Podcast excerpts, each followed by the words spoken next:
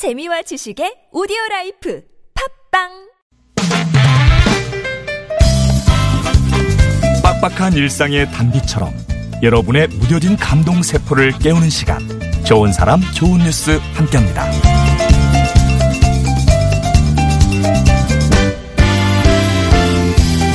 웃는 얼굴은 그게 그림이든 사진이든 마주보는 사람까지 웃게 만드는 힘이 있죠. 연말을 앞두고 소아암 환우들에게 미소를 선물한 만화 작가들의 무기도 바로 웃음이었습니다.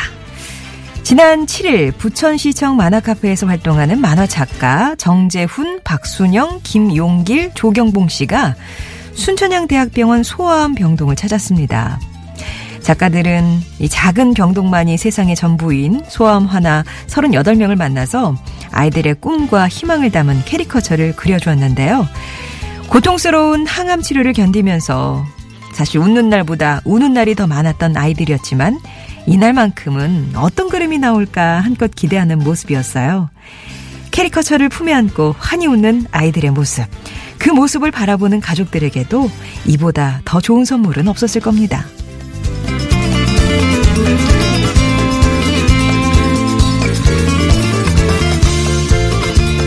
한파가 찾아온 그제 아침 서울 동대문구 답심리 시장에서 한 어르신이 정신을 잃고 쓰러지셨어요. 지나가던 한 시민이 서둘러 119에 도움을 요청하는데요.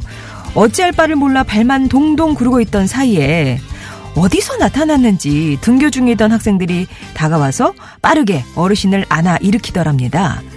인근 중학교에 다니는 학생인 듯 교복을 입은 아이들은 참 우왕좌왕할 법도 한데 학생 한 명은 쓰러진 할아버지의 상체를 세워서 자신의 몸에 기대도록 했고요. 또 다른 학생 한 명은 할아버지 체온이 떨어지는 걸 막기 위해서 자신이 입고 있던 옷을 벗어서 어르신의 몸을 덮어주었습니다. 학생들의 빠른 조치 덕분이었을까요? 음, 다행히 할아버지는 곧 정신을 차리셨죠. 할아버지가 깨어나자 뛸 듯이 기뻐한 학생들. 지각할지도 모르는 상황 속에서 어르신에게 집 위치를 물어보더니 직접 업어서 집까지 모셔다 드렸다고 합니다. 그리고 이를 목격한 시민의 제보로 이 학생들의 정체가 밝혀졌는데요. 전농중학교 1학년 학생 엄창민 외 6명의 학생들이었어요. 세상에 이렇게 칭찬받아 마땅한 요즘 애들이 더 많을 거란 생각 들어요. 지금까지 좋은 사람, 좋은 뉴스였습니다.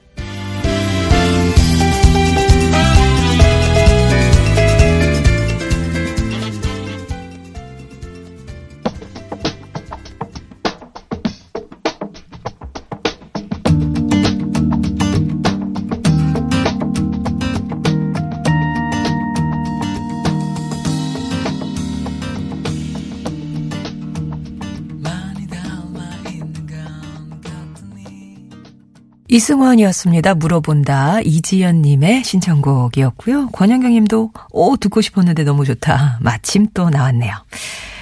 아 오늘 좋은 사람 좋은 뉴스도 따뜻한 소식들이었습니다. 내게 있는 재능을 좋은 곳에 쓴다는 거 참 괜찮은 일이죠. 예. 만화 작가들이 아이들, 그러니까 소아암 환자들이면 정말 그 병원 생활이 뭐 전부인 이 작은 병동이 세상의 전부인 그런 아이들이잖아요. 찾아가서 아이들의 얼굴을 캐리커처해서 그려줬다고 하는데 어 내가 어떻게 비춰질까 아이들이 이제 궁금하게 한껏 기대하는 그런 모습도 어참 마음에 담아왔고 또 그 아이를 보면서 오랜만에 활짝 웃는 아이를 보면 그 가족들의 마음도 아마 즐겁지 않았을까. 예, 이보다 더 좋은 선물은 없지 않았을까 하는 그런 생각이 들었습니다.